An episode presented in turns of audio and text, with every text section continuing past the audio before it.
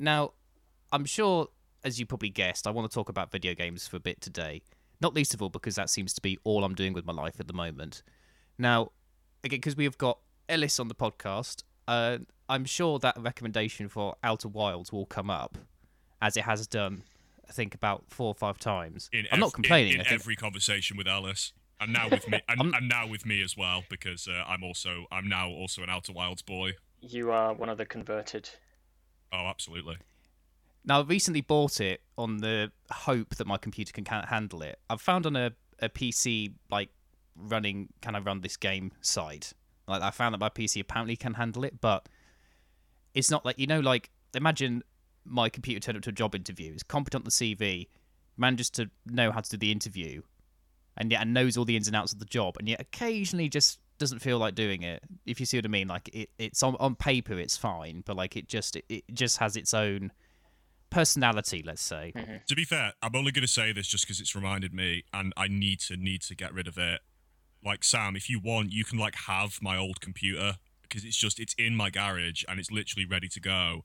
Um, and like I don't know how I'm going to shift it otherwise. And like it's got a uh, it's got like a GTX 970 in it. Um, so like yeah, we'll um that You, can you guys should move this conversation to eBay.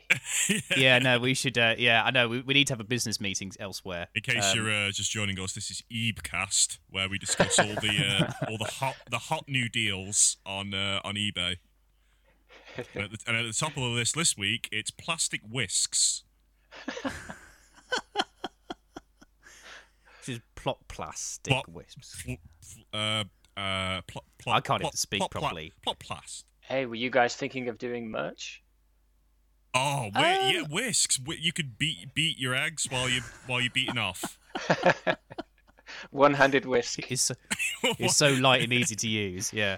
Um, now I know that Ellis, whenever you've talked about Outer Wilds, like you've said, like it is unlike anything else you've ever played, and you sort of even on the Steam store, I think you said like don't like try not to read anything from the Steam store, like kind of go into it as sort of as cold and as blind as you possibly can. Would you still say that's the case? Yeah, I mean, I you're right. I actually wrote a Steam review for this game, which normally I, I wouldn't do, but I felt pretty strongly about it. Um, yeah, basically, it's funny that you've chosen to talk about it because I can't say anything for fear of spoiling everything for you. So, um, I was. I mean, that was that was slightly naughty of me to uh, to try and to, to do not only a, a coldish opener, but one which is kind of undefinable in a way.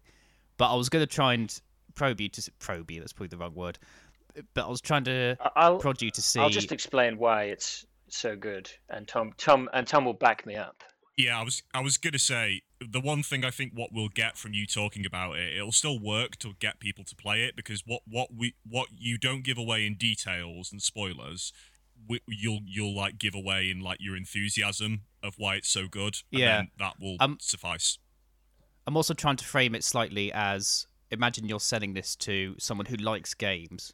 Like we could all like we all probably talk to each other with a sort of a basic knowledge of the kind of things we've played or play together, Hmm. and so we can kind of go like, yeah, you'll like this with you know with no additional clauses or anything. But imagine like imagine to one of the 24 people that listens to us. I think it's probably gone down to 16 now.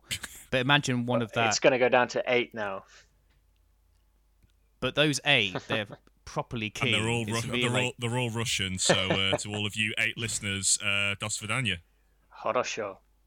It's Horosho, a yeah. Horosho game. and spasiba. If you if you play the game, I'll say spasiba.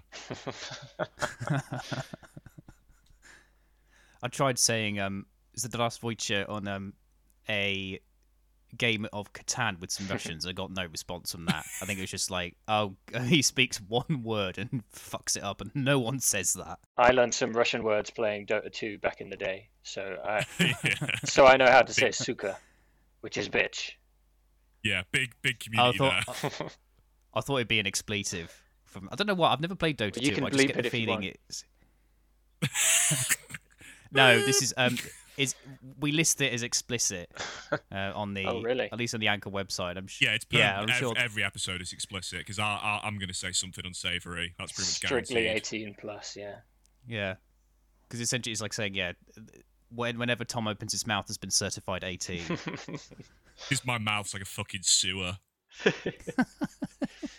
um, um, yes. Outer yeah, so uh, if you, you were talking about Outer Wilds. I I have kind of been wondering about whether it is a game you can recommend to people who don't normally play games. I have actually told my dad to play it, although he does uh, he does play games. He he normally plays Call of Duty and uh, Uncharted and stuff like that. But I told him to play this crazy um, philosophical game, which is Outer Wilds. I think it'd work with your dad though, because um, like he, because I think from what you've told me, he plays like COD and Uncharted, so Yeah. Um, he'll be fine playing it because he'll be able to like navigate essentially because the game is about just Oh, walking yeah, around yeah. and looking.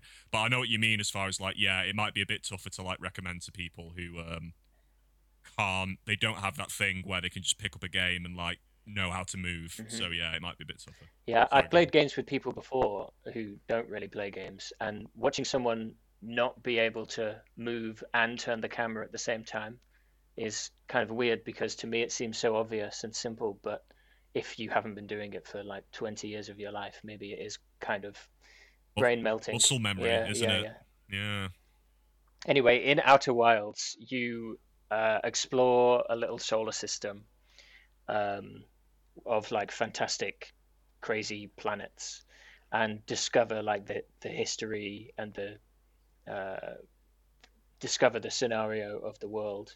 Um, and I really don't want to say much more than that because the the Yeah. the the the game is discovering it. So anything I tell you will be robbing the game from you, basically. well, at least I found out the sort of the scale of it that it, it's a a Mm-hmm. star system. So like, I know there's obviously like in, in realistic terms quite a big scale, but you get the idea that it's not like a galaxy or universe, and it's not like a couple of planets or like a um.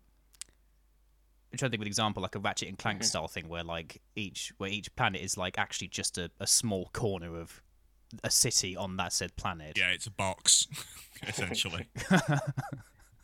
Which isn't isn't Uh, to you knock ex- those games because I mean Ratchet and Clank games are fucking ace, but and they're they're like level based. But yeah, I think with Outer Wilds, yeah, like you say, it, it's you go to a planet, you can explore, you'll explore that entire planet. It's designed that way, which is good. Yeah, you you can go anywhere you want. Immediately, pretty I- much, which is also really good about it. Um, it's also a comparison I think both me and Alice have made as well is is uh, for anyone who's played No Man's Sky, uh, also for anyone who did what I did, which was um, like pre-order it and buy it on day one. Um, it's like you know, No Man's Sky is like an endless universe where every single planet looks the same. Uh, the Outer Wilds is like a immaculately so yeah, the Outer Wilds is an immaculately handcrafted solar system that literally feels like people live there and like literally each planet is as different as our own solar system. How every planet in our solar system is completely different. Um so yeah it's it's a nice like it's a nice comparison of like i think what some developers think what gamers want i mean like no man's sky was well i guess it's fair to say that with the the ad campaign and the pr for no man's sky we were all lied to like to our faces. We were all made made into mugs. I I actually saw a, a documentary about No Man's Sky the other day. oh yeah. um, which which paints the the guys who made it, especially the lead developer Sean Murray, in a more of a positive light because basically they were making what is essentially an indie game with a team of less than ten people, sure. And then um, Sony kind of picked it up and, and started running with it, and Sony Ah. started doing these crazy ad campaigns, making the game look like the best thing in the entire world, and they couldn't possibly live up live up to it. And uh, this poor guy was trotted out for these interviews over and over again, and people were asking him these insane questions, and he was just saying, "Yeah, yeah, sure, it's in the game." Um, and maybe they really thought that they'd have time to put it in there, but they just didn't. I think Well, we talked about kind of a this on the story. yeah we talked about this on the previous episode. The idea of with Cyberpunk 2077 that I mean I, I postulated that the whole like patch culture is in like releasing patches later on rather than putting a completely finished game out. You know, there's essentially a business pressure that like I within year to year you kind of want some products, but I don't know. I, think mean, No Man's so, Sky might be slightly different. I think it is very different between these two games because I think with No Man's Sky, uh, when it came out, No Man's Sky, it's a perfectly the game was finished when No Man's Sky came out. It was a perfectly playable and complete product. It was just that the game pe- Well, finished is uh, relative. Ki- kind of, but I mean, it functioned. It was like the universe was there. You could explore it. It was kind of ready to go, but it was basically. But there was that- nothing to do. Yeah, there was nothing to do. All the planets essentially looked the same, and the gameplay loop was super repetitive. But at least it was a finished game. And I mean, to No Man's Sky's credit, uh, like me and Ludo went back to it recently. Um, and it's actually not bad because they keep adding stuff to it, and all the stuff they add Mhm. is not not only is it mega substantial, it's all free. So that's like Yeah. that's well, really good. that I think what they're doing is uh, making the game they originally wanted to make. They're just they're still doing it. It's just that they had to release something, you know, five years ago, whenever it was, because Sony made them do it. And they're an indie, they're an indie Yeah, studio yeah. as well, so fair fair play to them. But I, I got mad respect for them. Yeah.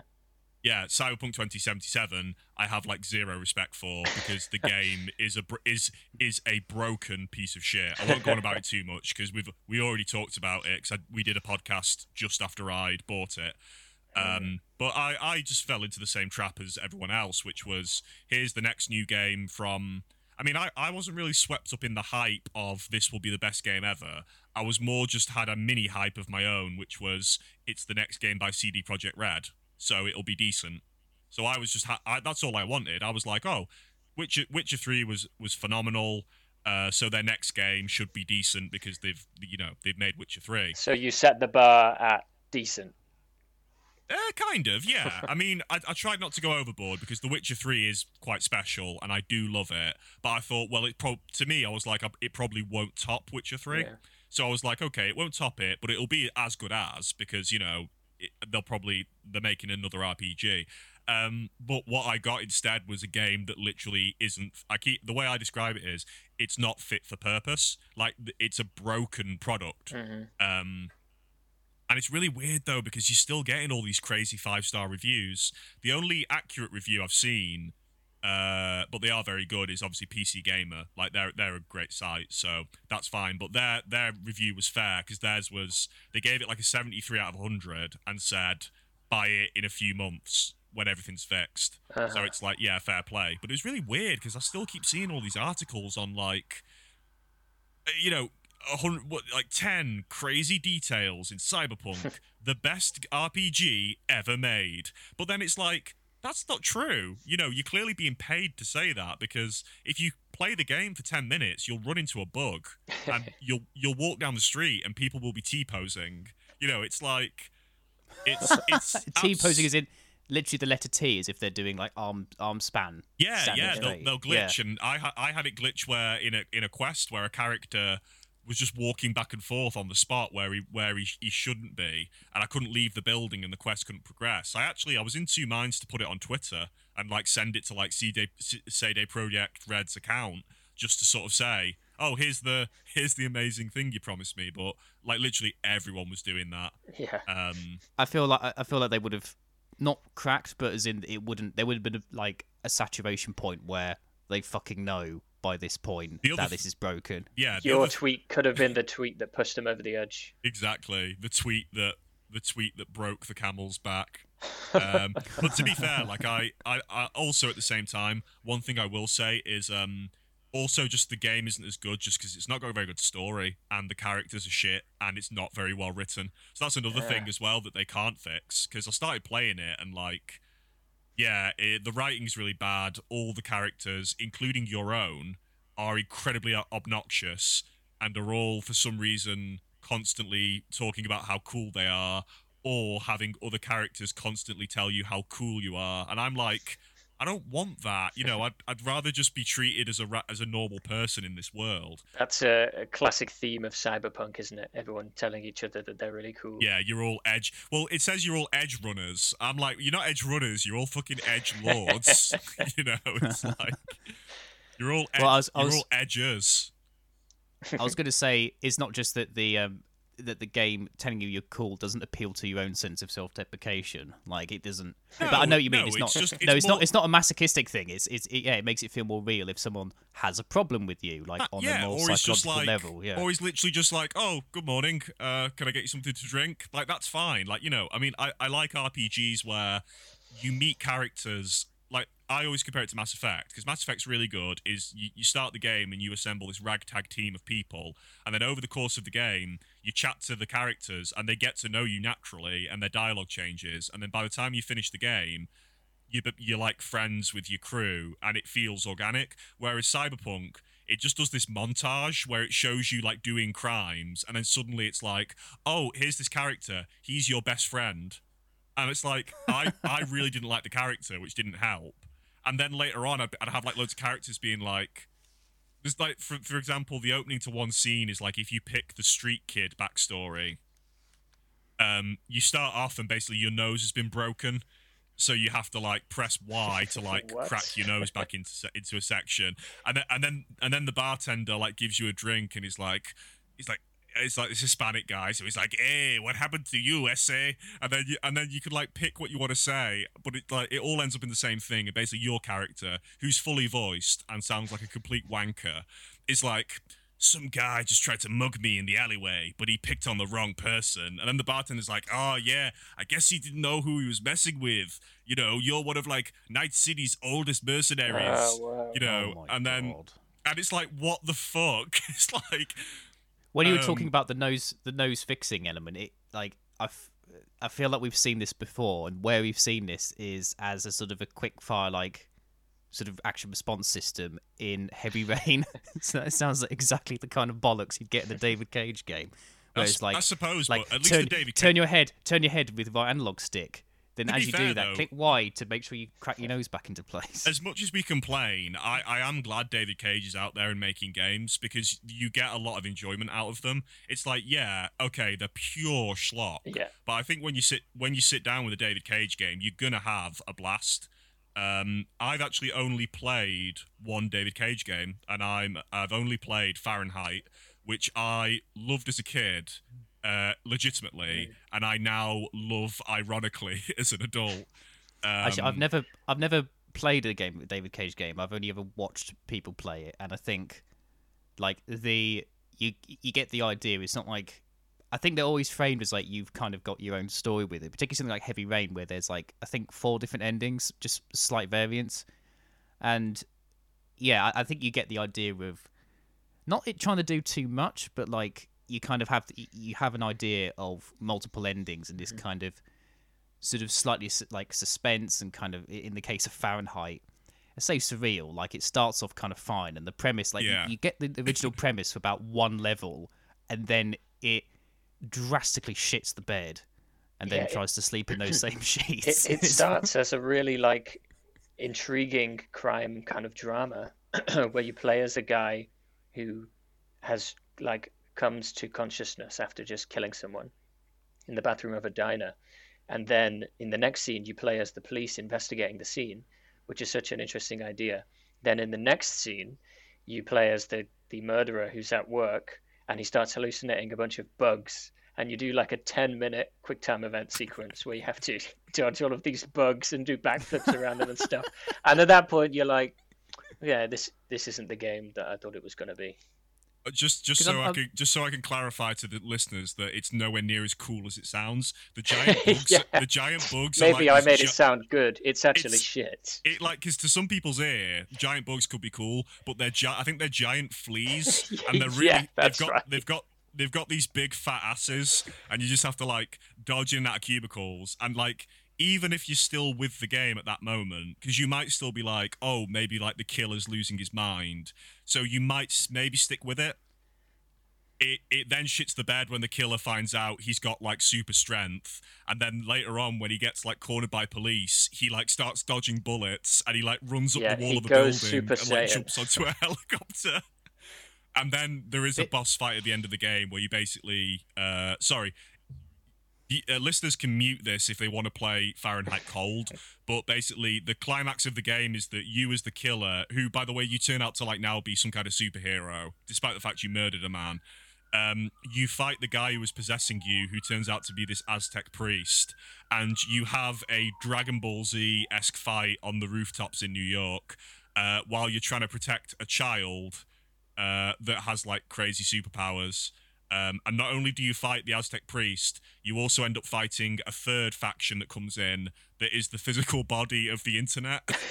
yeah, that's right. Oh Um, yeah, forgot about you, that. you fight him as well. Easy to forget because it all happens in the last 10 minutes. Yeah, exactly. It literally gets crammed in, and you you have a Super Saiyan fight, and it's really funny because the game, yeah, it just shit the bed spectacularly. because I I was going to say I, I thought that there was the museum bit where he explores. I think it's like the Mayan. It's one of the Mesoamerican like old uh, societies, but like, Yeah. I remember that bit, and then I distinctly remember it not coming up again.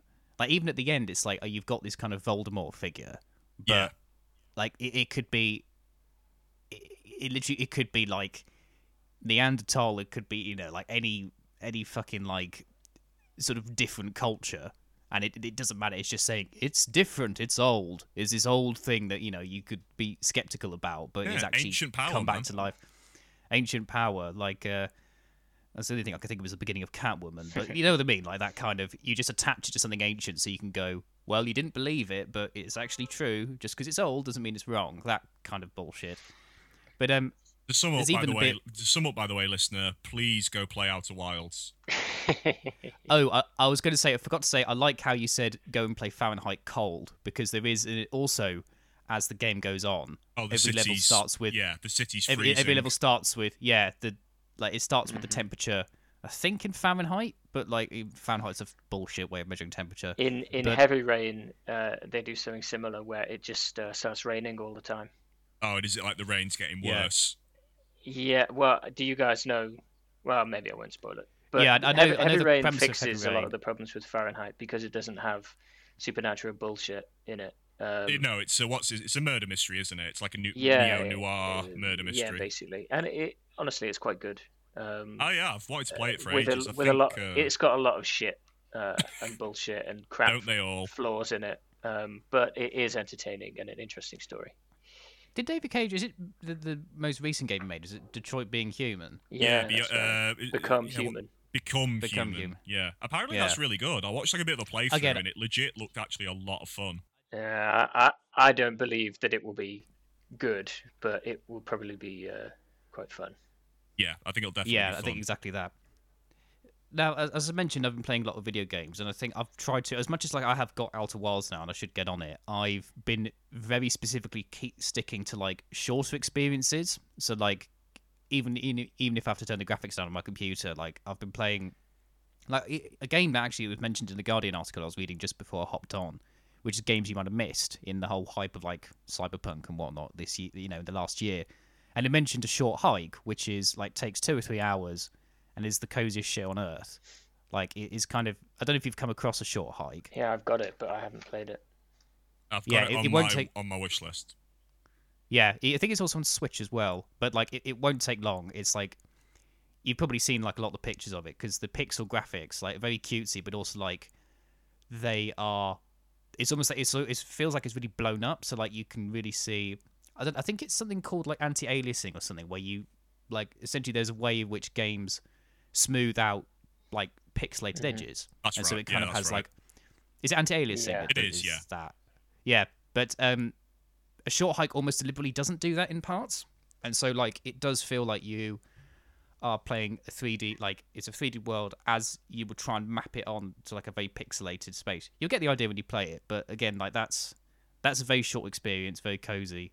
Similarly, so um, Merchant of the Skies, which I thought is a much shorter experience or like a much simpler game than I anticipated, but again, that's sort of pixel art, very much like Sid Meier's Pirates, where you just pick up like a, a large mechanic and is you you pick up shit at a low price and you sell it for a higher price. You do a few quests. There's a, a, a vague overarching story, but yeah, you kind of it's it's a slow game to start, but like once you get the idea of like for example in my game, I was like, well, I've figured out a little network where I know like there's a couple cities in like there's a, a, say a sort of a region of four cities. Two of them had cheap apples, and then the other two was set like would buy apples or sell apples at a very very high price, and so you just kind of do that trip back and forth Buy low, sell to high. get a bit of cash. Yeah, exactly. It's what Um, we in the business call the art of the deal.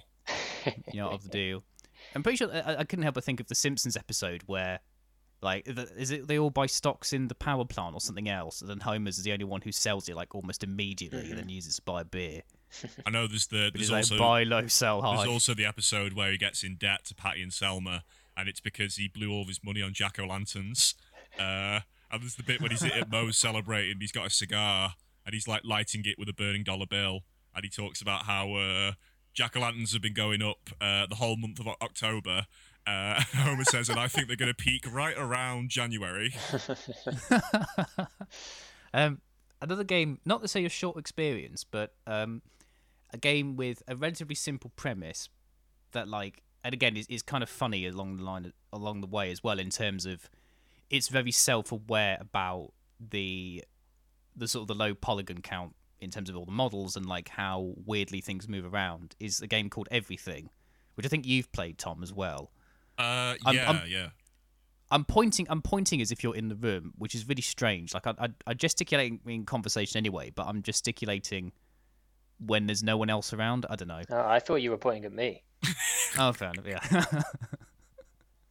um, but yeah, that, that's to explain it. Essentially, you the way everything works is that you you move around like different environments and different scales between like the what's called a collapse dimension at like one end, which is like where you can find things like the smallest particles and concepts in one, two, and three dimensional space, um, all the way up through like particles, so like uh, like pollen and bacteria and other pathogens, up through like animals, plants, then up to like e- there's even like a cityscape. Then you can do like be particular continents, then particular planets and particular stellar systems.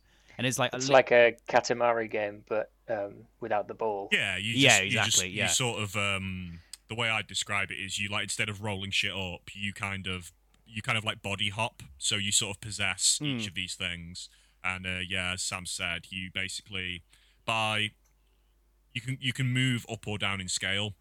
So if you want to get bigger, you just move from bigger to bigger um, objects, and then what you can do is you'll unlock a thing where you can click it, and you'll you'll jump to the next level of size, uh, and it works both ways. It goes up and down, and I guess the shtick of the game is that as you as you become a thing, it gets like entered into like your encyclopedia. So the goal is to like collect everything. Uh, you basically having been things, but at the same time, the more th- things you possess, some of them will have like a little. I think it's like a little thought bubble.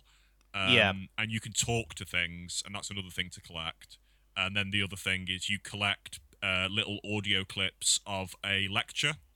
Um, you'll have to explain this, Sam, because I forget the guy's name, but it's really interesting. just, I think it's snippets from a series of lectures by Alan Watts. Yeah, who, if you don't know him, is from what I understand, essentially he was an English guy who lived in the States and is credited as one of the people who really brought into the public eye the, you know, like in the late 60s, early 70s, that sort of like interest in Eastern philosophy, particularly as um, an antithesis to the kind of the Judeo-Christian sort of setup. And it's a really interesting seminar because he does, or like series of audio clips, because he's very famous for talking about like this idea of not just like, um, you know, what would you do if you, if, if money was no object? And then people say all these things, and it's like, well, that's what you must do. But this is more about his really quite well thought out, but sometimes quite grandiose ideas of sort of universality and the you know the idea of it's very easy in a sort of David Foster Wallace sense. It's very easy to think that you know you you kind of have this sort of centrality of the universe because you will always experience things from the middle of wherever you are, that kind of thing, and understanding that the mere you know the idea of having sort of yin and yang counterparts, not necessarily saying yin and yang, like the idea of you know doubt and certainty is like you, they don't they don't really exist without their counterpart, and so actually to be is to kind of in a Cartesian sense to kind of to doubt and to kind of have these experiences which you don't understand and don't like.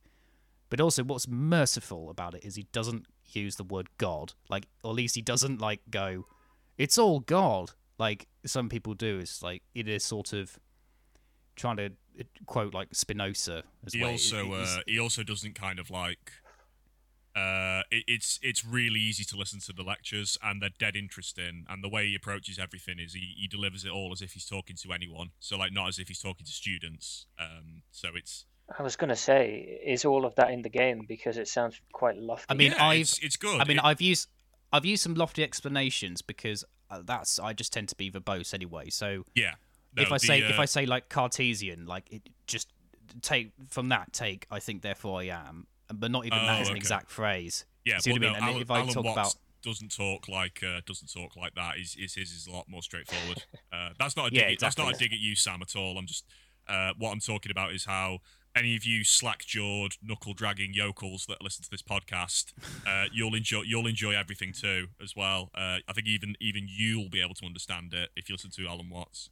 If you We pull- haven't tried if you reverse pull psych- yourself away from uh, from watching the boob tube. we haven't we haven't tried reverse psychology yet. As if that maybe being kind to our listeners or kind of talking about holistic content might turn people off. But if we play like hard to get, like Yeah, be really all rude right, to them, everyone. and then, then don't they go, don't play everything.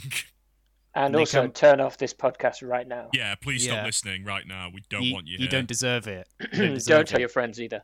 Yeah, Yeah. please don't tell your friends, and uh, please don't like like us or write nice reviews. Yeah, put out a super injunction against our name. I then, uh, I've already mentioned this in a really early episode, but it's probably because I've been watching and listening to like so much Cum Town. Um, one thing that that befell them, I say befell, it makes no fucking difference to them, but they talked about it and it's hilarious. Is um, there are podcasts that are around that are about listening and critiquing other podcasts. Oh yeah, I um, think I remember this. My like um, reaction videos on YouTube. Yeah, but even like even more detailed.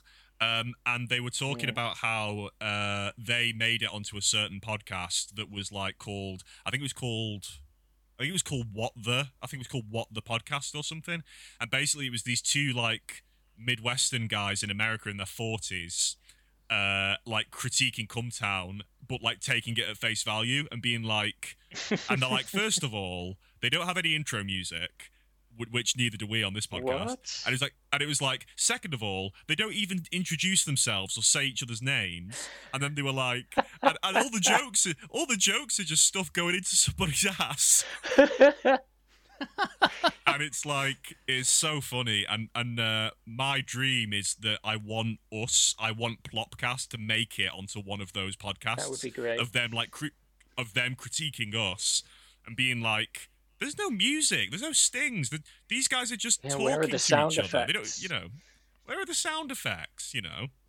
We did actually. We we did have um, the clopping of horses' hooves on one sound on one podcast, but they probably they they probably ignore that. Well, I mean, I've Um, got a not keyboard, so we, consistent. we might do sound effects at some point, but it's not going to be for any like decent reason to help the podcast. It's just going to be like fart noises and like stuff like that. I did um I did record. We have for some reason we have like a set of eight little bells, and we always they're like Christmas decorations, but they do play the notes of like, like I think it's like a C to then like uh, they they com- they complete an octave of um non you know like a non sharp or flat notes, and I did try and record like a little me trying to do jingle bells, but obviously like I have to keep picking up different bells.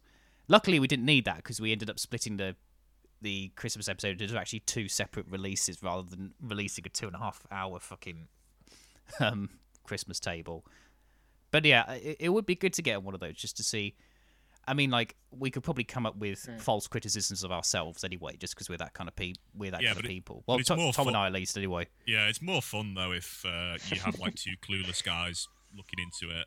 Uh, you know, I really can't stand that kind of content, uh, like reaction stuff. oh man, from the sound of the sirens, you shouldn't be saying that. They're fucking they're coming Shit, for, they they're- heard me. coming f- they heard you. It's it's the podcast police. Um, I know, yeah, like, th- yeah, I know there what must you be there must be some there must be some fucking stupid YouTube seminar somewhere that says at the beginning of every YouTube video say the same thing and then like either at the beginning or the end remind them to like and subscribe. And like I kind of I kind of get that you know something like shut up and sit down like will frequently do, you know do that. And but at least that they're it's clear that they always they're quite transparent about everything else anyway. And like they'll just say they'll do it in the kind of their own style. And other like gaming YouTubers I might watch do something in slightly their own style. And there are perfectly decent YouTube channels that all start with exactly the same thing, and they start with the like the sort of the opening gambit, and then like and subscribe before you know what you're actually watching. And it's kind of like we, you know, as consumers, you'd hope that we'd know that. It's like, and people will probably quite naturally be drawn to. Yeah, I mean, if I like it, I'll I'll just subscribe. You don't need to tell me to do it. Yeah, exactly. it does make you think exactly. like what what like for example, there's a YouTube channel by a guy I've been watching a lot recently, and he does like really interesting like insights. I mean, it's quite it's not simplistic, but it, it's sort of straightforward and trying to be like clear and concise because he sort of he left academia to do To talk about games on YouTube. no no he uh, no this is a guy he's called Andy Stapleton. He left academia to do like science communication and then like as a business and then he's got the YouTube channel talking about like ins and outs of PhD stuff, which is interesting. Like just because I'm applying you know, to enter re-enter that world. Um, but he does like he does do the like and subscribe stuff at the beginning, and it's kind of like, well, what kind of like knuckleheads did you say would need? Do you mean like if you What's up, gamer You don't crew? need remi- It's your boy, the Professor. I'm back again. I'm playing some more Call of Duty. Don't forget to like and subscri- uh, give me some more of those likes. Num num num num num num num. Mmm, me likey. And then there's the sound of He, like a, um, an explosion. He prestiged his PhD when he uh, he finished it and then deleted it to do another one. did another one. He did the same PhD again. what prestiged or prestige of the PhD?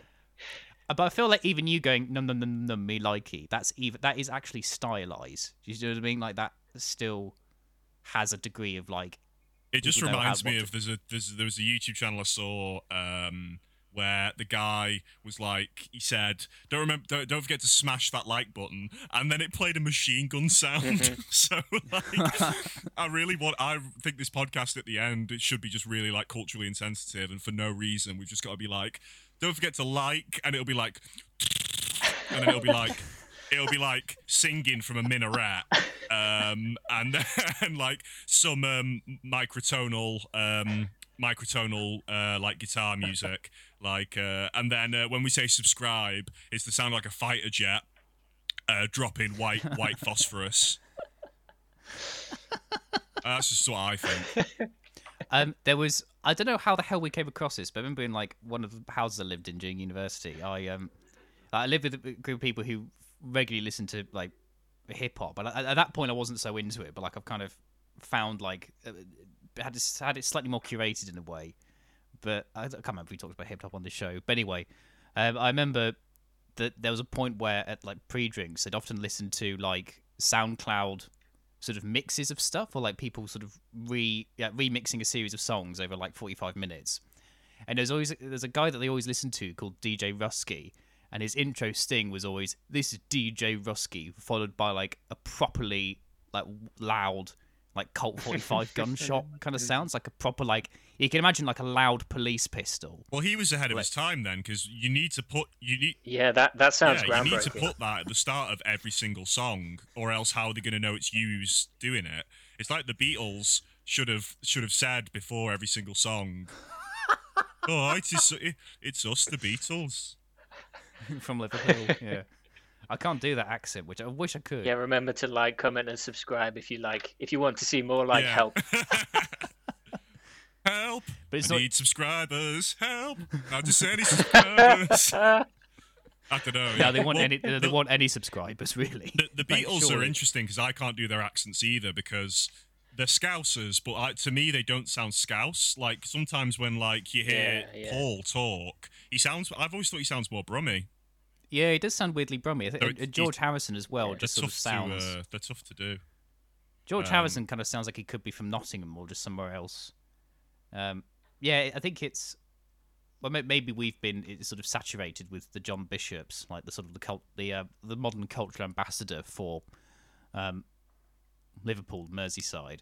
But um, yeah, I reject that. I reject him as the uh, as the ambassador. I'm I'm not a fan. Well, the thing is, I think the thing is like someone like John Bishop. I think he, like the way he got into comedy is generally quite interesting. Like he he tried it. His his wife and himself were going were struggling with their marriage, and he kind of just wanted, you know, he was w- willing to kind of try anything, and he kind of did stand up comedy, and that sort of reinvigorated his confidence. And he happened to So, so he started doing a Rodney Dangerfield bit about his wife. That's amazing. I don't get any respect. My wife says she's going to leave me because I keep stealing things. you know, because he's a scouser. Ah, oh yeah. Uh, oh, I thought that was quite obvious, but um, um, Yeah, it was, but that's what comedy is. Comedy is doing a joke and then explaining it and why people his lowest be common laughing. denominator. Yeah, Yeah, yeah, lowest common right. denominator. Um, That's why I threw but- him a bone, Sam. yeah, And I caught it. I caught Uh, it in my mouth. I was, I was, I was. Ellis could see I was licking my chops and I was hungry for a bone. and he thought, oh, I'll, I'll give him one. I tossed him some scraps. Yeah. Um, Um, by the way, I do need. you- uh, there is. I do have a uh, topic change coming up, and uh, but I don't want to interrupt uh, Sam's riff. But uh, No, all, all, all, all I was going to say is that I think the the kind of the business of comedy means that like even like I think it, you know it, it's good that you know people can come from pretty much anywhere these like more so these days to kind of enter the field of comedy. But like, and I know that John Bishop's story was a lot. I think I don't was doing it as like a pretend bit, but it's a lot more like. Per, it's quite personal. It wasn't just like oh, I gave it a go, did really well. I was like, I desperately wanted to be a comedian. So no, he tried it and kind of got more confident and actually kind of that changed him slightly as a person and sort of helped him kind of reinvigorate things back home. But like, it's still it's a shame that that, story then because then to enter the business you have to then someone sent me something which is like um, agents want someone reliable or like, bookers want someone reliable agents want someone profitable and audiences want someone like, like not not quite relatable but like easy to follow. And it's like well if you put that all together it actually doesn't you wonder how anyone outside of mock the week got into comedy at all like yeah, you get even the like lowest common denominator comedy. Mm-hmm. but like someone like a group like Lee and Herring, like they, I think even the, even to their own surprise, they somehow succeeded. Like when they did this morning with Richard, not Judy, like they were surprised that they even were allowed to make a TV show, and kind of and they, and they they did essentially what they wanted, and they were sort of because they they never they never particularly deviated from what they wanted to do, just by their own natural sense of humor and they actually had a, a part in creating Alan Partridge, but they never really went on to reap the glory from that. But um, I, I have no idea how like I guess you get people like Conor Conor O'Malley, so I can't speak today, who I'm not quite sure how he came to be, but like he, his something is unique enough, and I think because of luckily because of the internet, enough people will find him. I mean, to- I, I yeah, and- found him through. Um, so I saw like a bunch of Adult Swim videos of uh, Joe Pera, who is um, fucking incredible. Is an incredible like. Uh, I still I still need to listen to Joe Pera talks to you because it might be like you sometimes have these ideas where you think like, oh, wouldn't it be great if such a thing existed? Like for example, like I thought, wouldn't it be great if there was a, a video game which has a campaign map where you move from place to place and try and you know like conquer territory, but then you also jump down and do first person COD style medieval warfare. And I'd found that it had been out for years. It's called Mount & Blade, yeah, Oh, or specifically Mount & Blade yeah. Warband. Mount & Blades. It, son. that is, mwah. I'll talk about that in a bit. But um, yeah, sorry, you were saying Tom. I was just gonna say. So basically, Conor O'Malley's in. Um, he's in uh, the. Uh, he's in a YouTube series that Joe Pera did, which is um, what's it called? Oh, it's called How to Make It in the US with Joe Pera, and it's like a fictionalized thing of Joe going to see his agent, and his agent's played by Conor O'Malley. And um, but I think the the phone calls that they make in his office to try and book Joe are real. They're like he'll like there's a bit where he wants to do a gig on like a cruise ship. So Conor O'Malley like calls on speaker a cruise ship, and I think that's a real call, and it's just him improvising over it. But that's how I first found him, and then I sort of started seeing him in like his own stuff, and um, I love Conor O'Malley. I love I love them both, but I I love Conor O'Malley's stuff of just like the sort of super fucking anarchic, uh, like in your face sort of screaming uh, style of comedy. Uh, I mean, like one of my favorites. One of the stand-up ones for me is the uh, River Talk Show, which is just uh, him in a full suit and goggles with a selfie stick filming himself, but he just swims out into a river in like a city uh, and films himself doing a talk show, and it's just him floating in a river.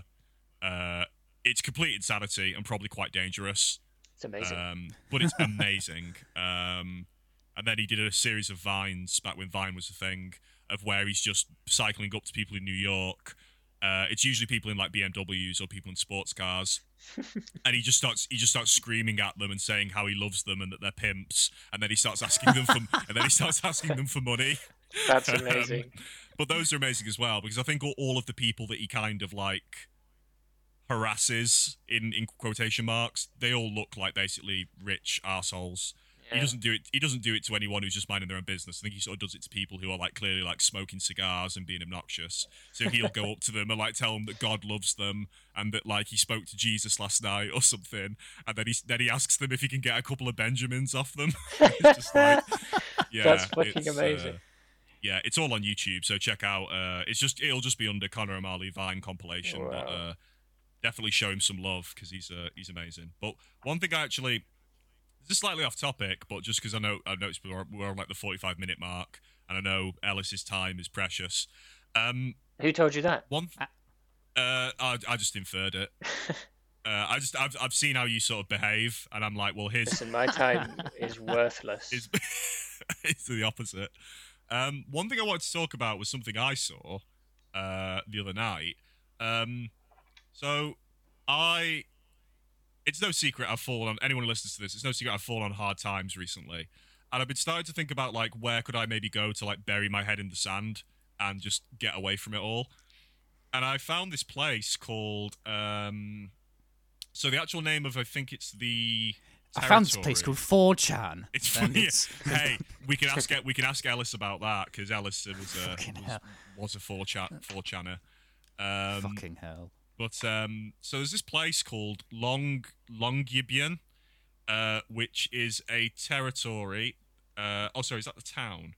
Oh no, okay, no, sorry. Longyearbyen is the is the town. Oh, I know where Ah, you I thought so because I was going to use it as a platform to talk to you, Alice, about traveling because you are a fairly, you know, you're a pretty well-traveled guy. You traveled the world, but the place, Yeah, I used to be. Yeah. the place is called Svalbard, and it is Oh, an yeah. island uh, or a series of islands in between. It's it's above Norway, and uh, it's in between Norway and the North Pole.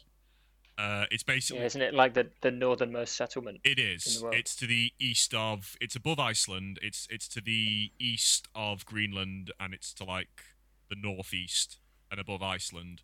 But basically, it's a place that is visa free, so you don't need a visa to go and work there. And basically, uh, Hmm. I believe it's um, yeah, Svalbard uh, is I think the area uh, and I think the I, am guessing the inhabited bit is Longyearbyen. Uh, I think S- Svalbard is the island. Yeah, Yeah. Svalbard and is the island, Long- and yeah, Longyearbyen is the uh, like village or whatever. yeah, Yeah, and it's basically just on the coast. Apparently, I've just checked; it's got its own airport. But basically, yeah, it's um, Yeah, they, they I think there's like a seed bank there or something, like a global seed bank. Yeah, because it's obviously seed vault. extremely cold. Yeah, so they've got vaults of frozen vegetable matter in case the world is destroyed.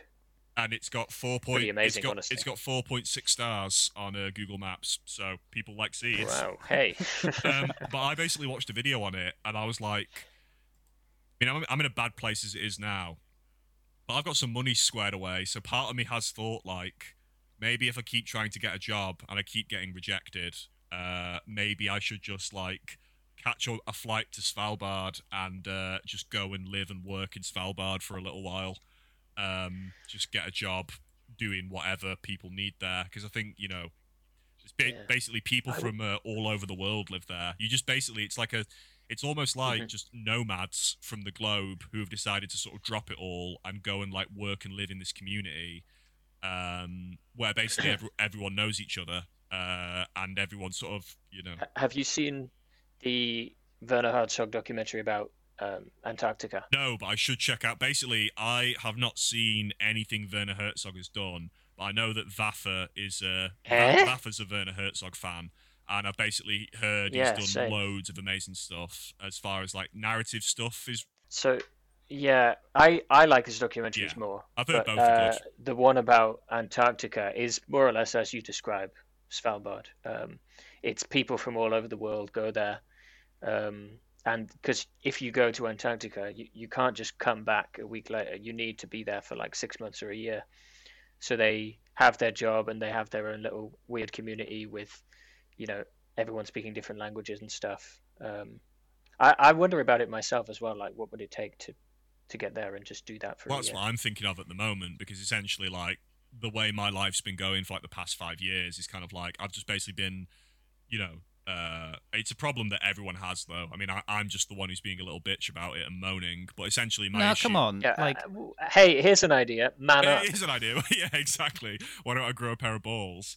Um, yeah, exactly. It's like uh, my my issue is that I, you know, I got my masters, and um, the only jobs I've been able to get have been uh, call center jobs and like jobs that people who have no qualifications can get. And it's kind of made no sense to me for a long time. I think most it's mostly to do with where I live. Um, I think if I moved, like if I actually made the move to Manchester or London, You could work in a call center on Svalbard. Exactly. I could work at uh, the, the the the Svalbard switchboard. um, but yeah, so I've been thinking like, you know, maybe it might be worth just getting away from it all and like, because I think me and Sam like talked about the idea of like, that there's kind of come a point in my life now where I, I'm kind of having to like reevaluate like my whole identity. Because I mean, I went to uni and got a master's in creative writing, uh, mainly because I love to write and I've always wanted to write fiction. Um, but I've been so fucking depressed like the past five years. I haven't like written anything for years. Ah, Um, so I mean, I'm not a writer as much as I want to be. I'm not because I haven't written. Um, I'm gonna go back to it. Yeah. I will, but at the same time, I do need something that kind of pays the bills. But it's that cycle of like, I get something that pays the bills, but it's something that's well, actually, none of the jobs I've ever got pay the bills because I it, they, I'm I've made like no fucking money. The only reason I've got money is because every bit I made, I just put straight into savings. Um, you know, so I've got a bit saved. So that's the thing is like, part of me has thought like, I don't really know if I want to sort of do what you did, Alice, which is sort of do a bit of the the traveling the world thing of like going to a few different places and working for a bit and then moving You on. you could do that. It's it's easier than it seems to do that. Yeah. I mean that's one option, but then my I think my other thing again is this thing of like yeah, going to like fucking Antarctica or like uh somewhere Would- like Svalbard. Would you would you go to Mars if uh, if you could? If they say they had a colony there already. Uh, that's a really good question. There's parts of me that that think maybe, uh, more because of my state of mind, uh, and kind of like how my life is is playing out. Uh, which is basically like, if I'm honest, is like shit, and I'm really not happy with it at the moment. Well, Mm. at the moment, I haven't been happy with the way I've been living my life basically ever since I left uni. Because basically, I've uh, when I left uni in 2016, um, I basically took what was essentially one step back to get a job and earn some money so that I could get a bit of money behind me and decide what I wanted to do, which is what loads of people have done. But then what I did was instead of taking the step, the two steps forward, which is the step I had to make up the step I made back and then take a new step, I took five steps back because basically I then went through this chain of um, getting really shit jobs because I thought that's what you had to do in life is just get a job and earn some money. And what it's resulted in is basically, uh, I mean, I, I, I, you know, you guys can speak for yourselves, but like, I feel that like all of my friends have at least kind of moved on and become independent and like actually done something with my life. And I'm kind of the only friend that has basically for the past five years been stuck living in his family home. I'd basically been struggling to get jobs, and then the jobs that I do get are shit anyway. Um, so it's one of them. It's just basically put me in this mindset of like I kind of can't do this anymore, and it's like I'm 27. I turned 27 in September, so like Well, I think what you need is is a change of location. yeah, um, me yeah, too. because 100%. be, being in a new place completely completely changes the way you think about stuff because it's not you you immediately have no routine anymore yeah, absolutely. and uh, and you you are like forced to kind of make up a new routine basically um, I'm sure I've, I'm sure I've mentioned this before, but there is a way. Uh, my mum is a, a believer in this, but like I, I would I would phrase it differently. Is that there's mum would phrase it as like energy in a sort of like spiritual sense, but there is something where certain locations end up having sort of figuratively speaking ghosts, and no more has no place has more ghosts in particular than your childhood home, and like that's why my mum had to had to move. Like I mean I, in similarly so like I eventually and this is it's interesting you got Ellis on because I was thinking like we could talk about travel again for like a whole nother episode as well. But it was Ellis was actually someone who I messaged when I was legitimately thinking about moving abroad, and he was like, and you said Tom like I don't feel like I've done anything, but Ellis was like the first person to say to me that the first step is is identifying the dissatisfaction because you could go, I'm fine, I'm fine, and I did I did that. People at work go happy and go yeah, and then you just carry on, and then you kind of look back and pass going, I said mm-hmm. that fucking hell, but um, but like there is something in identifying that dissatisfaction because that is something which people they don't identify and then they get to a point where if they do identify it when they're kind of stuck with a mortgage and whatnot it's difficult to get out of. And like now really like when you you've got like it, the time isn't wasted if you've learned something and you've learned this is where i'm at and like in a similar way like with i thought i really wanted to be a comedian but i wasn't doing comedy. And it's like well clearly and like clearly my fixation with doing a certain thing is based on either you know bitterness towards other people about you know them getting a better deal or something or like yeah thinking that this is this must be conducive to having this life that I want when in truth actually the limitations were in my own head. And actually I was just sort of going down the pan that way and like it's the same with I, me basically I'm in the same position now basically because I I think what's happened is I mean I look back and I'm like obviously I, I am like super super bitter over the past five years but at the same time I've got something that like not a lot of people have, and I should start using it because basically, as I say, I've got money saved up. Like money's not an issue, so I shouldn't really be complaining. What I should be doing instead is like actually using the means that are available to me, um, and actually making the you know, as you say, make the jump, move to a new yep. place. Uh, I mean, I guess it's just like it's whether for me, it's whether or not. I mean, the move for me probably is I'm probably going to move to Manchester. Um, just because it's nearby and there's hopefully jobs there. Uh, yeah, it, it it doesn't matter where as long as it's uh, a place that's new to you. True. But that's the other thing is like, what should I do? You know, it's like, should I maybe just move and like get into that cycle of like paying rent and like having to pay bills and like get myself into that having a job, or should I maybe go to fucking Svalbard? like, you know, I don't know. It's one of them. I'm like. Mm-hmm I've been looking into loads of stupid shit like recently about like um, van life and like off grid living because again that all has its own appeal as well of that whole thing of like not having a mortgage and it's kind of like it appeals to me just because I'm so fucking disillusioned at the moment with like how my life's turned out. Um, I mean, so you I can use that, that as much as it's hard. You can use it as a canvas to. I mean, something that uh, one of our friends said like because she this is one of my friends who is the same age as us, but she only recently like she started uni later as a sort of mature student. Um, but she kind of she was able to kind of do learn some more adult stuff in a way, like in terms of the the, the um the everyday kind of thing. Not like I don't mean like graphic. I mean like the the, the living like the majority of people do, and that pe- and that young adults in particular are almost constantly reinventing themselves in some way or another, or at least like having desires to kind of chop and change. They've still got an energy and an appetite for it, and arguably, you could use the canvas of I really don't like anything of what's going on at the moment, and so you can literally use it as a canvas to go like to rewrite what you want to do.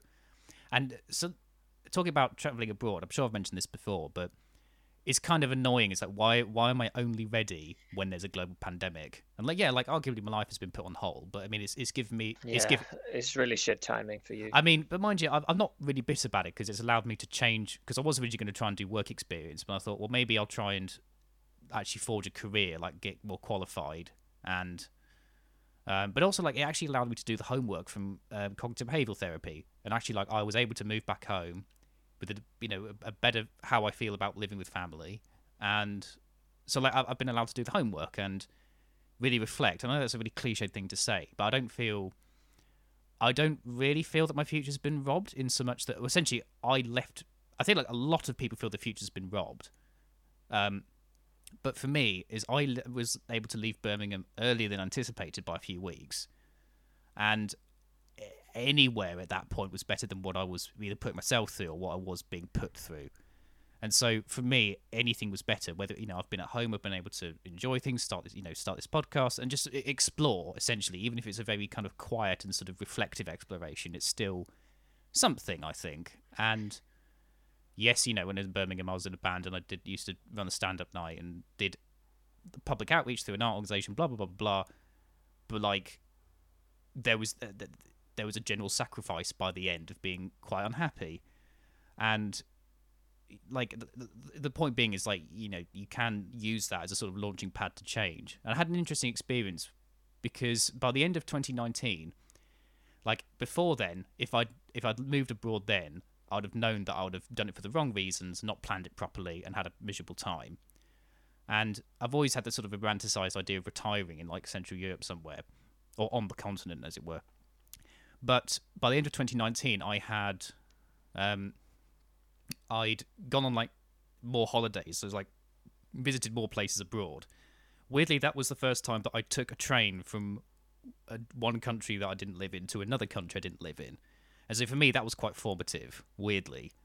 Um, not least of all because the train was running late and there was the risk of me not being able to leave to get to the other country.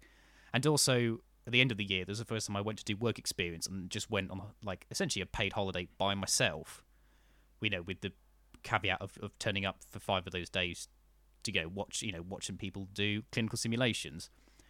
And it was those sorts of series of experiences that kind of actually made me think, okay, now I'm actually ready to go exploring. Like I was terrified beforehand, but now I've actually done these things. I'm ready to do it.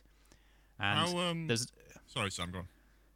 um, I was just going to say that I remember having a conversation that seems to be echoed quite a lot across you know people my age. And I said to people over like a like birthday drinks or something. It wasn't my birthday, but whatever. Um, doesn't matter. But I was saying like I'm thinking of you know maybe moving to France. I think in the subconsciously I was hoping that people say, as a lot of people have said before, oh moving abroad is really difficult.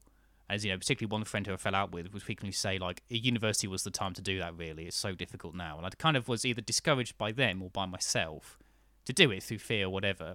But Mate, everyone I around the get- I get- table was I, have been getting that on like a daily basis for the past five years, so I I know Yeah. how you feel. But everyone around the table was like, "Yeah, go and do it," and they carried on the conversation. And I think subconsciously, I was hoping that people would tell me it's a stupid idea, so I didn't have to do it. But actually, Yeah, it's like yeah, you kind of it's and you kind of hope fear, innit? you have you have that subconscious thing hoping it fucks up, so you can go, "Yeah, no, I shouldn't have done it. They're all right. Carry on as normal. Don't change." Yeah, th- this is something that I've uh, uh, we've spoken about spoken about before, Sam. Where I think when you're making a big change like that or planning to make a big change, your your brain is is constantly looking for excuses not to have to do it, and um, and you'll be thinking right until right until the last minute that oh maybe I hope that I get there and it turns out the job I thought I was going to is a scam and I have to come home. Because uh, your your brain doesn't want to leave the the comfortable routine that it's in, but um, you just have to force yourself to do it and push through it. And if you do, you'll eventually find a new routine on the end of it.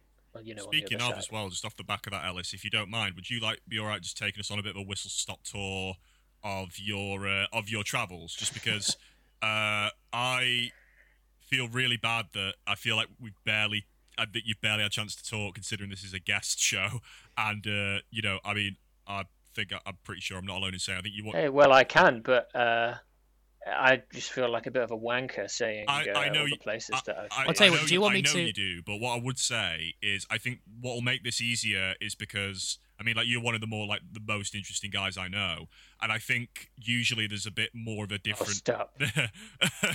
there's a bit of a different vibe because I remember the last time we chatted, to, we had a it was a really nice conversation actually because you sort of chatted about some experiences you'd had, but it was in a person's flat. Well, it was in Ludo's flat, and it was with like a semicircle of people sat around you while you talked. So I can understand why you would feel a bit self-conscious. But seeing as like you're probably at home right now talking to a microphone, would you be okay just Yeah, taking? I'm being to- listened to by thousands of people. Yeah. Oh, you you- you're on Plopcast. You're being listened to by millions of people. Ellis, I've had a, I've had a slightly different idea to do it, which might make you feel a bit more comfortable. Which is, I feel like I know all the moves you made, and you can tell me where I've got it wrong. So in a way, it's not I, you going. you know what? I'm not going to lie. That sounds even worse. that sounds yeah, even worse. I was going to say, don't Oh, give okay. him a way out. Well, I'll I'll briefly explain. Um, Please. yeah, uh, and maybe I'll try to make it.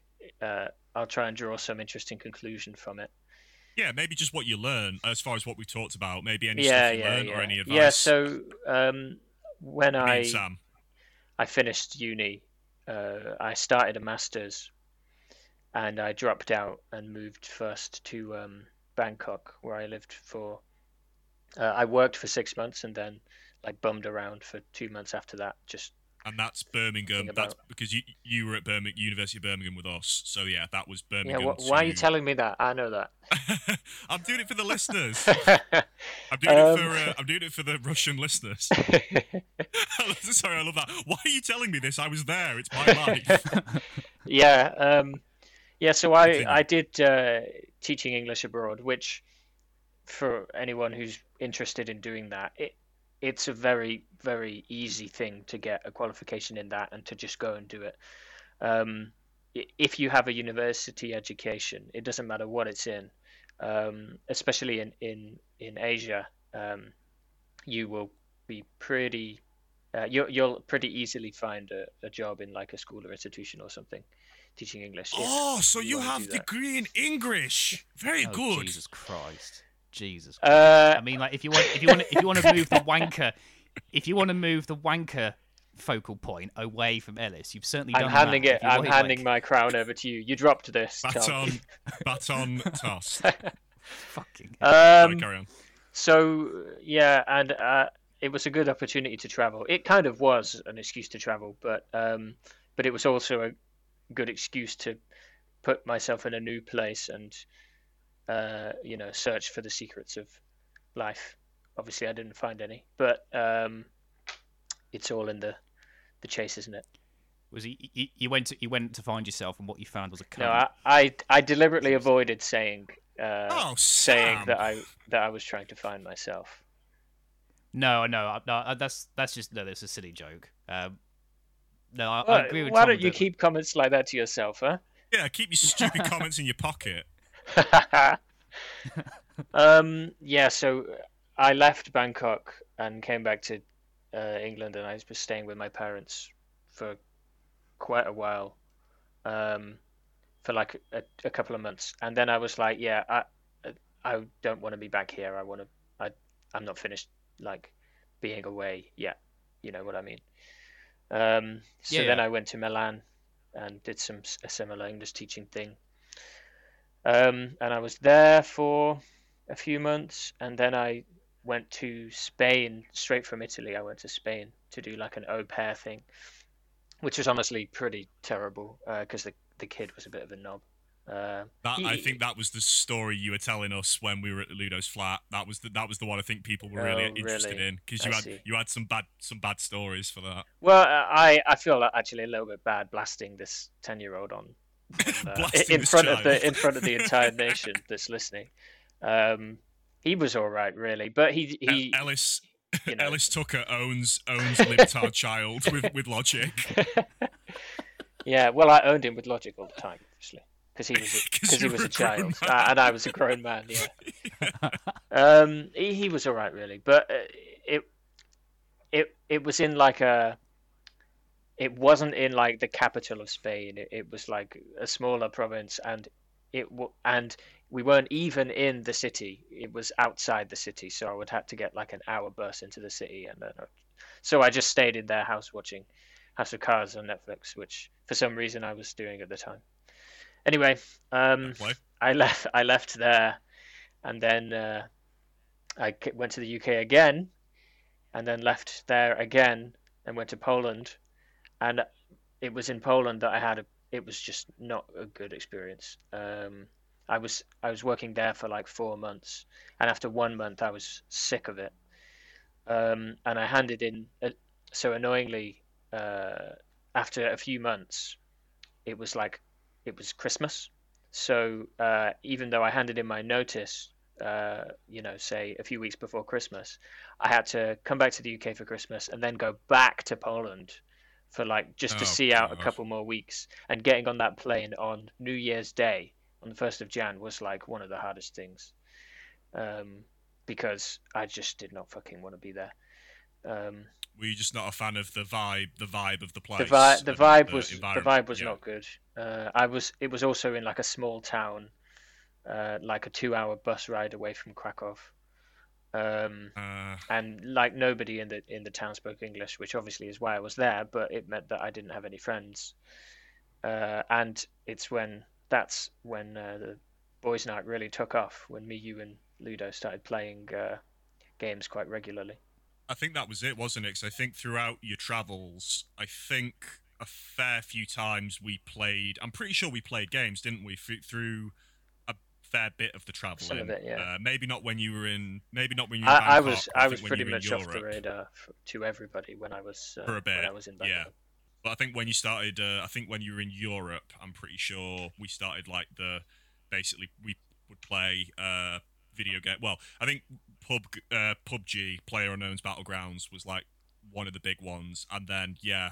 Oh well, that's good then. I'm glad to hear that. Like, I hope that the those those sessions got you through some hard times because they, yeah, that they that certainly do that really me. uh, they, they're always pulling me out of a it- dark place. I'm all, you know, that's it did it did save me a bit when I was uh, in Poland having a pretty miserable time. And eat uh, and I just remember the shit I was eating because like I didn't know uh, that there was this one supermarket and uh, like I didn't recognize any of the food that was there, so I was I was making like the same two things over and over again every day for months and months.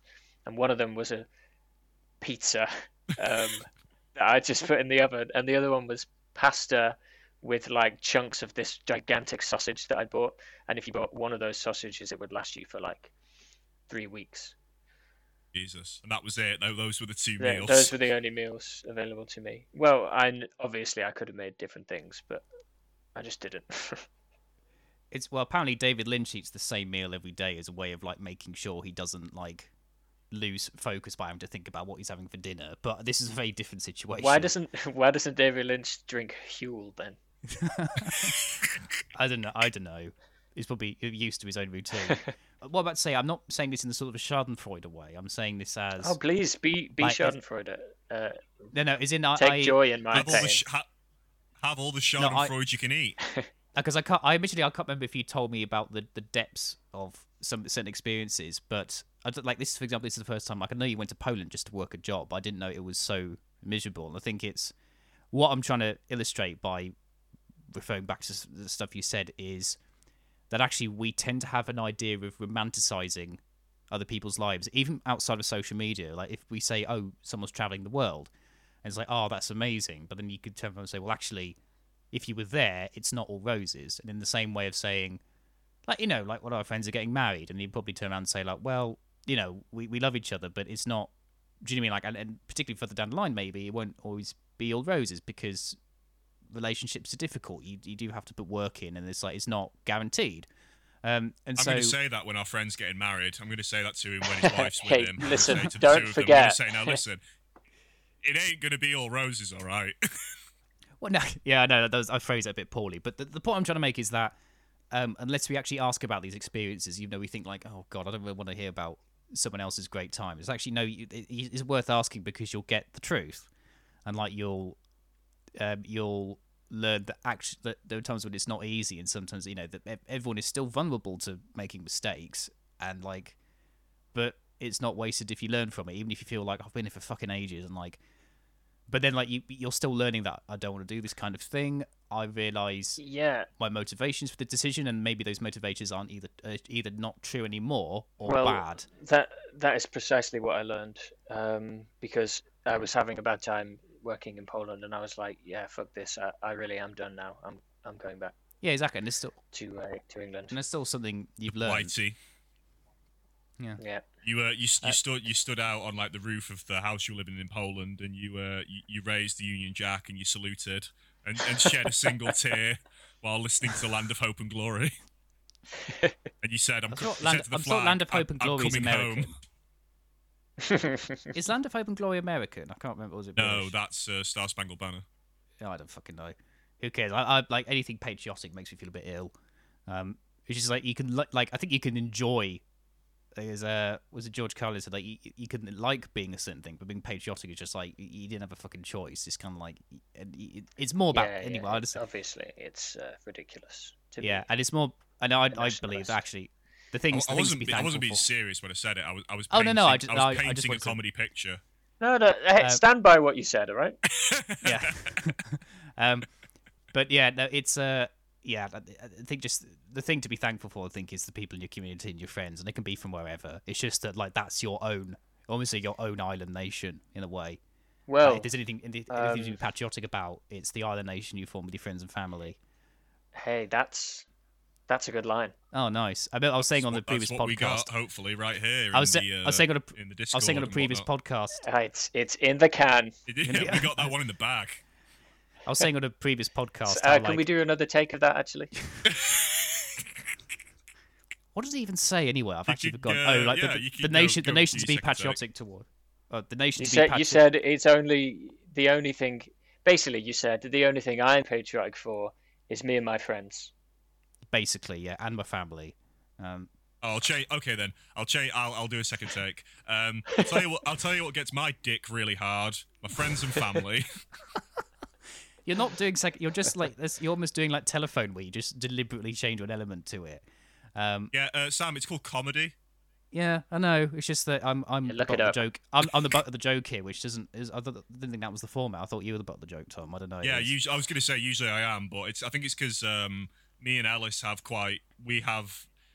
I've often described like mine and Ellis's like powwowing and banter to like certain people as if you listen to both of us talking, um, you'd maybe think that we weren't friends. It's just wow, this one this one guy's being really mean to this other guy, but it's funny because that's like the way it works, and uh, I find that Ellis being here has like sort of bolstered me and given me a bit of courage to finally stand up for myself, which is ironic because usually he's the one giving me the shutdowns and tell, telling telling me I'm a child for liking certain things. Well, I'm I actually had um, I'm a sucker for supporting the underdog.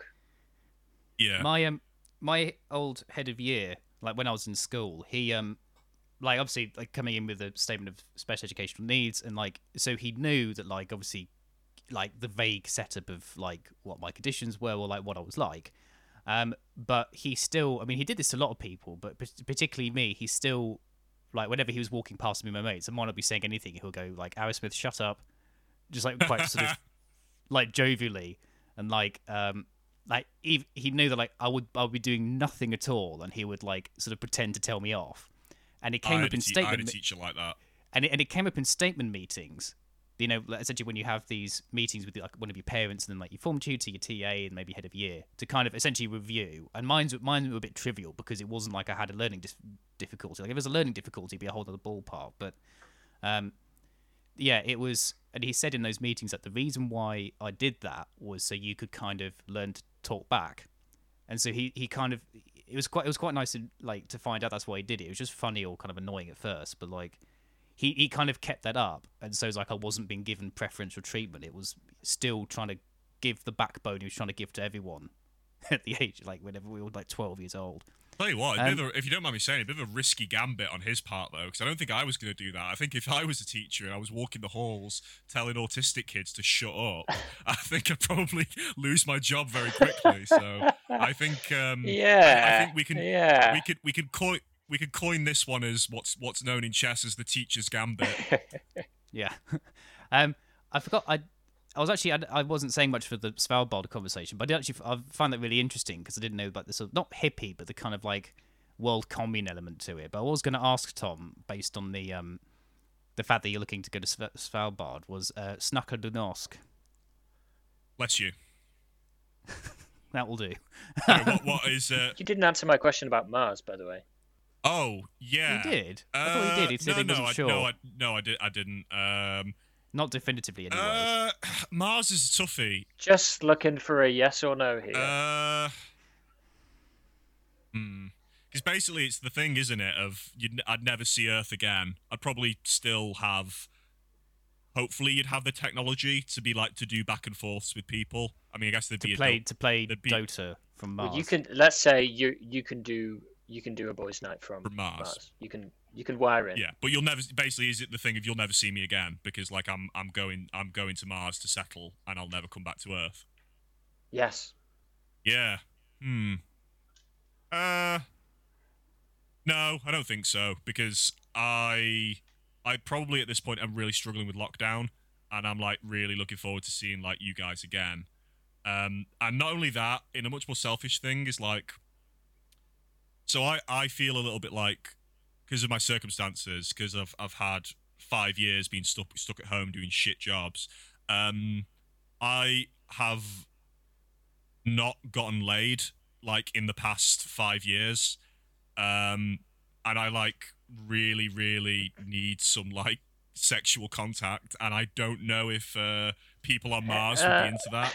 So I'm gonna stay on Earth and maybe see if I can like get a girlfriend. Why? Why would they not be? Why would they not not gonna be into into me though, are they? There'll be all these. What there'll be is there'll be these like fucking scientists, but like one of my best. Martian hunks. Well, basically, one of my best mates in the whole world, Richard, who uh, I think a few of you, have, a, a few of our friendship group have met. He's like my best friend. I love him to bits. But his problem is, is that if me and him go out in public together, he is like the whole package. Like he is gorgeous. He's like he's absolutely ripped. He's got a body that just won't quit. He's got beautiful hair, and he's got like a really nice. Whoa. You know, he's he, he's he's like a model.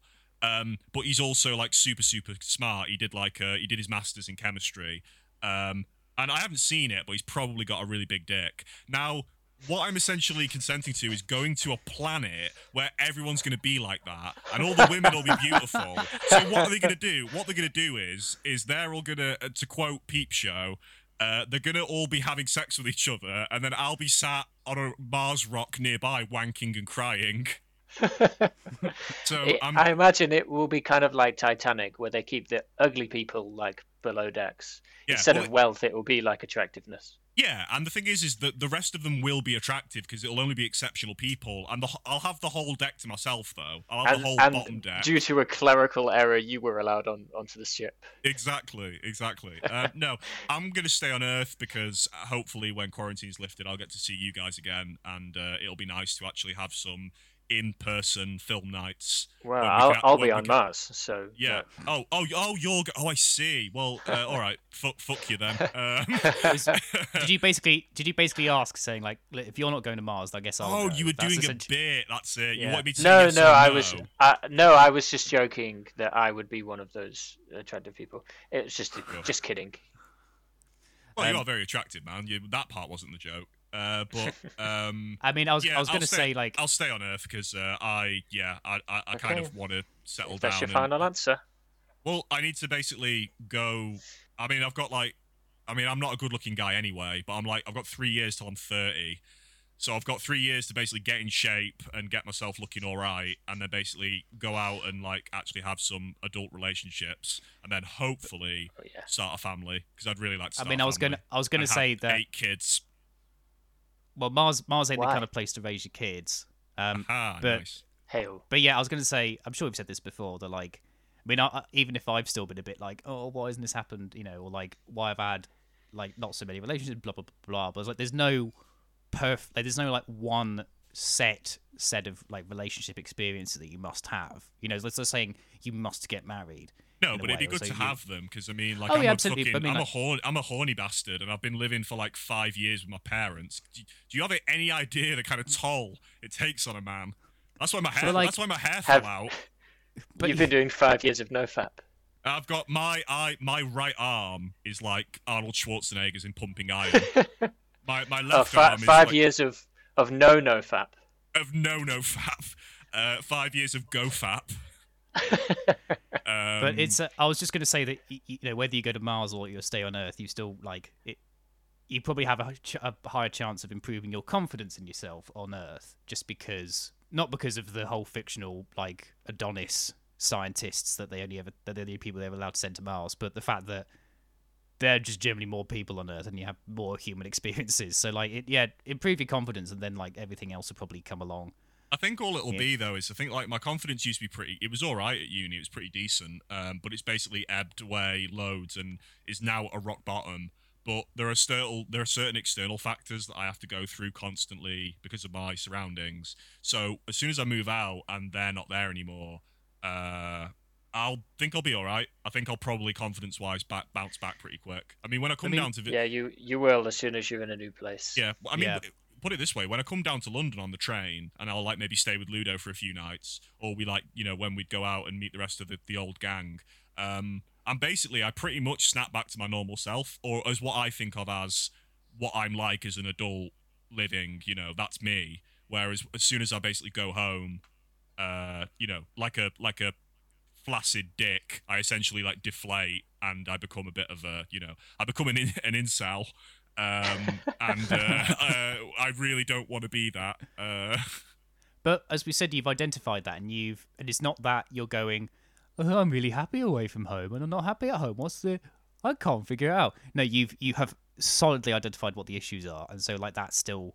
I mean, it sucks like learning these things about yourself. Like self improvement, fucking sucks. But like it's it's necessary. Like if Yeah, you, well, you you've know- got to do it, man. Because what that's the thing with me is what I've started to realize is you got to get into the self improvement. Because if you don't fucking do it, then you've got no one to blame for you, but yourself Yeah, when you're, It's true. when when when you you've got a problem, you have to fix it. That's that's the end of it.